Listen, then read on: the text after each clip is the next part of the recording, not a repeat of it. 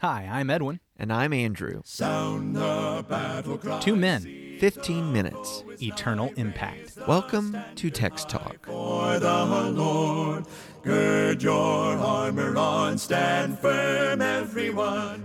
Hello, Andrew. Hello, Edwin, and welcome to a very special episode of Text Talk. Oh, good. A special episode. This is awesome. well, my understanding was that we're going to have a, a quiet moment of reflection today. Oh, okay. You're going to share some of the inner workings share, of your own heart. Share from my own heart. Yeah, that you're going to practice some of that transparency that we've been ripping on all week. The real. what would you call the emotional junk and cathartic vomit or something like that? You've, you had some zingers this week. I, yeah, yeah, yeah. How about you just go ahead and read it, and then we'll talk. Psalm right. 73. What, what Psalm translation are you 73, read for What I have here today is my understanding is best-selling translation in these United States this year. The uh, You mean the- last year? Oh yeah, it was. It was the 2022 list. Last year, it was the NIV. Mm. Psalm 73, a psalm of Asaph. Surely God is good to Israel, to those who are pure in heart. But as for me, my feet had almost slipped. I had nearly lost my foothold, for I envied the arrogant when I saw the prosperity of the wicked. They have no struggles. Their bodies are healthy and strong. They are free from the burdens common to man. They are not plagued by human ills. Therefore, pride is their necklace. They clothe themselves with violence. From their callous hearts comes iniquity. The evil conceits of their minds know no limits. They scoff and speak with malice. In their arrogance, they threaten oppression. Their mouths lay claim to heaven, and their tongues take possession of the earth.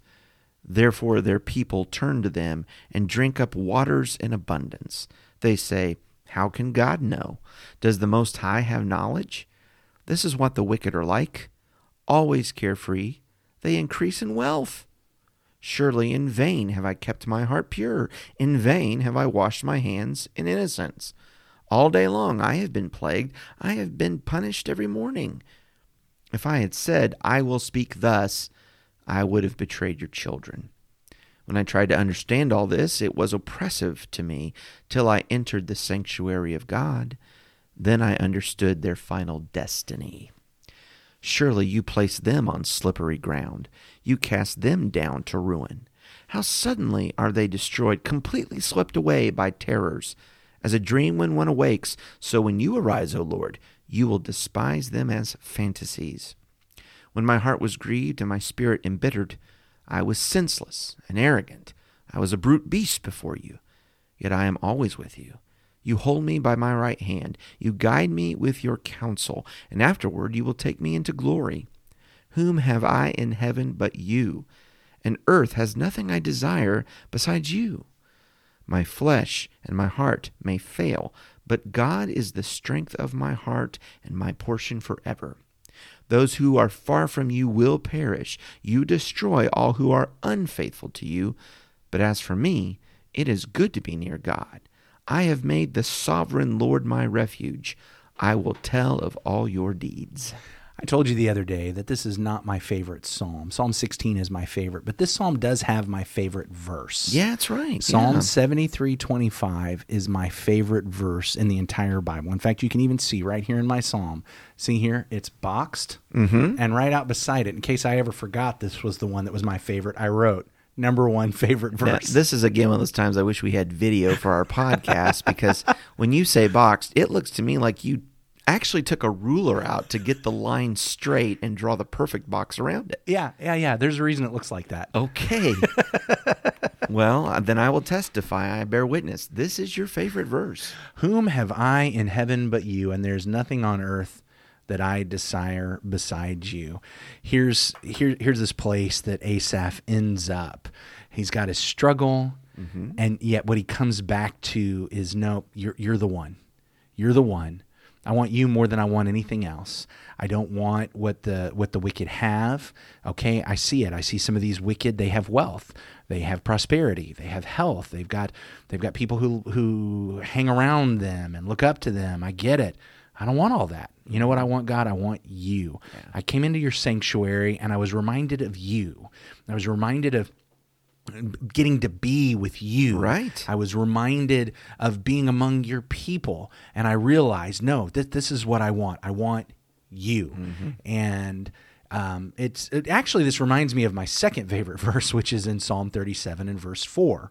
So isn't that interesting? My favorite Psalm 16 actually doesn't even have my top two favorite verses. Psalm 37, I think actually, uh, you know, 37, 73, they kind of go together. But in mm-hmm. Psalm 37 and verse 4, delight yourself in the Lord, and he will give you the desires of your heart. And it's that idea, not of if I delight in God, he's going to give me the house I always wanted. And if I delight in God, he's going to give me the car I always wanted. But when I delight in God, what does my heart desire? It desires God. Mm-hmm. And so when I delight in God, I get God and I'll be delighted. And I think that's such a powerful thing. And here we've got Asaph coming to that same conclusion. I want you, Lord God. There's not anything else I want more than that. And I, I will tell you, I, I pray that. I, I pray this statement. And usually it's followed up with, and Lord, please make that true. Please make mm. what I just said true. I desire you more than mm-hmm. anything else in heaven and on earth. And Lord, please make that true. Because I say it, I say it, I remind myself, I hold it up as a goal for me. I don't think I'm there yet because there are too many things that distract me. There are too many things that I look at and think, yeah, but I really like that too. Well, that kind of sounds to me like verse 26 here. My flesh and my heart may fail, Okay. but God is the strength of my heart and my portion forever. yes. Yeah. Uh, that well, that's beautiful. I appreciate you sharing that. One of the things I reflect upon is as I'm reading this again, verse 25 particularly. I think of it in light of the contrast we were drawing. Asaph serving the true God over and against all of the idols, all of the false gods. I mean, when he says that there's no one in heaven uh, other than God, I think in contrast to those that are worshiping the sun, Yeah. worshiping the moon, worshiping all the stars. I mean, so many of the constellations informed the pagan religions. When he talks about how the earth has nothing I desire besides you, and so much of the idolatry was about the seasons, about the earth, people that are worshiping rocks and you know their graven images out of wood. I mean, I, to my mind, there's a wonderful commitment to a monotheism here, mm-hmm. over and against all the various expressions of the idols that that vied for his attention. Yes. The first command of the ten, you shall have no other gods before me. I, I think it's it's interesting. That statement I do not believe means simply don't have any other gods that you place higher than me. Mm-hmm. It's don't have any other gods in my presence. You know, Yeah. it's, you, you might even place me as the top god, but there's no other gods on the dais. Right. There's there's no other gods around me No that, that get to be a part of this. So so God is not simply saying just just make me your top one. Just just it's it's make me the only. It's the only that you know. There's don't make me the highest God in your heart. Make me the only God in your heart. And I appreciate that because as long as God is one of the gods in your hearts, I th- in your heart, I think that this confusion is going to persist. I think that you're never going to come to the place of understanding the end of the wicked if God is not completely sovereign and standing alone. Love the Lord your God with all your heart, with all your soul, with all your mind, and all your strength. That's the greatest commandment, and I think that's what we've got here. That that idea that God is the one who is complete, who fills all in all, who has all of my devotion, who has all of my desire. And when when I can be at that place where my heart is full with God, then nothing else is going to distract me. Nothing else is going to be appealing. Nothing else is going to lure. Nothing else is going to turn my head. God is all there is, and and that's I, what a what a powerful place to be. What a place of freedom. Even even when like Paul being taken prisoner, being beaten, being put in the, the dungeon, and they're chained, but able to sing praises and thanksgiving. Yeah. I mean, why was he able to do that? I think it's because what, what do I want more than anything else? I want God. Yeah. And even though they've taken my freedom away, and even though they've taken my comfort away, and even though they've taken my pleasure away, and even even though they've maybe taken money away, you, here as I'm sitting in this dungeon, do you know what I still have? I still have God. I have God, and that's what I want more than anything else. Well, and, and you know, to that end, Paul even talks about sharing in the sufferings of Christ. Mm. There's an identification now with his Savior that he did not have before he was having that persecution or that imprisonment, that beating, what have you. Now I'm really being like Jesus, Mm. and and I tell you that is such a different perspective, right? Because I I think the temptation is if I'm suffering in that way, God has forsaken me. I'm not like Jesus, and Paul turned that around. No, no, this is this is what they did to the Lord. I'm I've, I'm now more like Jesus than I was. I in in reading Timothy, I know Paul tells Timothy in 2 Timothy chapter 1, don't be ashamed of the testimony about our Lord, nor of me his prisoner, mm-hmm. but share in the suffering for the gospel by the power of God. Again, we, we mentioned this in one of the previous Psalms about this concept of shame and the idea that shame in this ancient culture was the reflection. As, as we're in a relationship, in a covenant relationship with God and in a covenant relationship with all God's people, what I do reflects on them, what they do reflects on me, what I do reflects on God, what God does reflects on me. And one of the things, therefore, that was a real problem for the Christians was, oh, you, you've got a main teacher, Paul, right? He's one of your he's one of your big leaders. And where is he now? He's he's in prison. right. He's in prison. Huh. Well, why, if your God was so amazing, would one of your main teachers be in prison? Oh, wait, wait, wait. Now, your leader, the one who got this started, that that was a guy named Jesus, right? Yeah. Uh, wasn't he nailed to a cross? Yeah. I mean, if your God is so great, why is your Savior nailed to a cross? There was shame that came from that. You know, my my leader, the one I'm giving my allegiance to, was was viewed by everyone as a criminal. Boy, that's kind of shameful. The guy who's leading us now, who seems to be leading the, one of the greatest spokesmen and voices for our movement, he's in jail. That's kind of shameful. And Paul is saying, well, th- this is this is the way it is. It, it really gets back to this thing about Asaph, as, he's, Right. as he's saying, Creates that environment. I don't get it.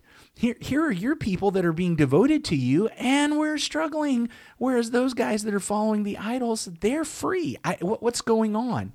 Look at the end. I sure appreciate you sharing that this is one of your favorite verses. And I guess my follow up question is how did it become so?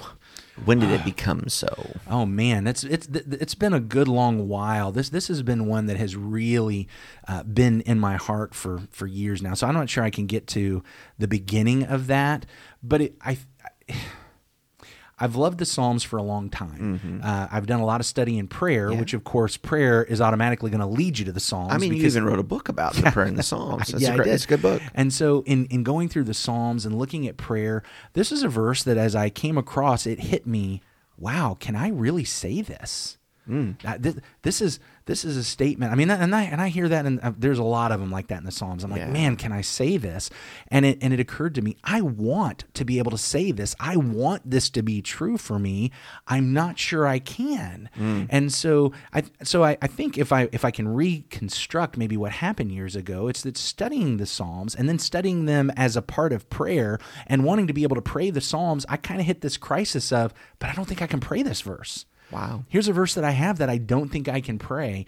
And where that where that really put me was, but I need to. Mm. But I need to. Yeah. Which is why it started what I was sharing with you earlier. I do pray it. I prayed a lot, but I followed up with, Lord, make it true. Because I'm because it it's still that struggle. I, I I I think as I piece together, and it's just that tension between where I want to be, where I am, and I think that also fits with the psalm as a whole. Here's Asaph Um, that wants yes. to be in a place, Absolutely. but he's struggling with where he is. Yeah. But what's he going to do? He's going to hang on. I'm going to hang on, and I'm going back to the sanctuary. I'm going to hang on, and I'm going to keep worshiping. I'm going to hang on, and I'm going to stick with the people who are worshiping God. And And understand there's something more. yeah, Yeah. and and and I know, I know, I don't know how long it's going to be, but we're going to get to the end, and I know God's going to be there, and I know God's going to take me to glory. And we're out of time, but I think that may be where we should pick up tomorrow. Yeah, I think so. Well, holy, holy God, thank you so much. Thank you. Uh, thank you for your patience. Uh, I, I can't help but see as Asaph talks about all these struggles that he has, he says that your counsel still guides him, that you still hold him by his right hand. And that's an amazing thing to me because I, I know this experience. And it amazes me to know that you and your patience, your mercy, your compassion, and your forgiveness, you hang on to us even while we're going through these difficulties.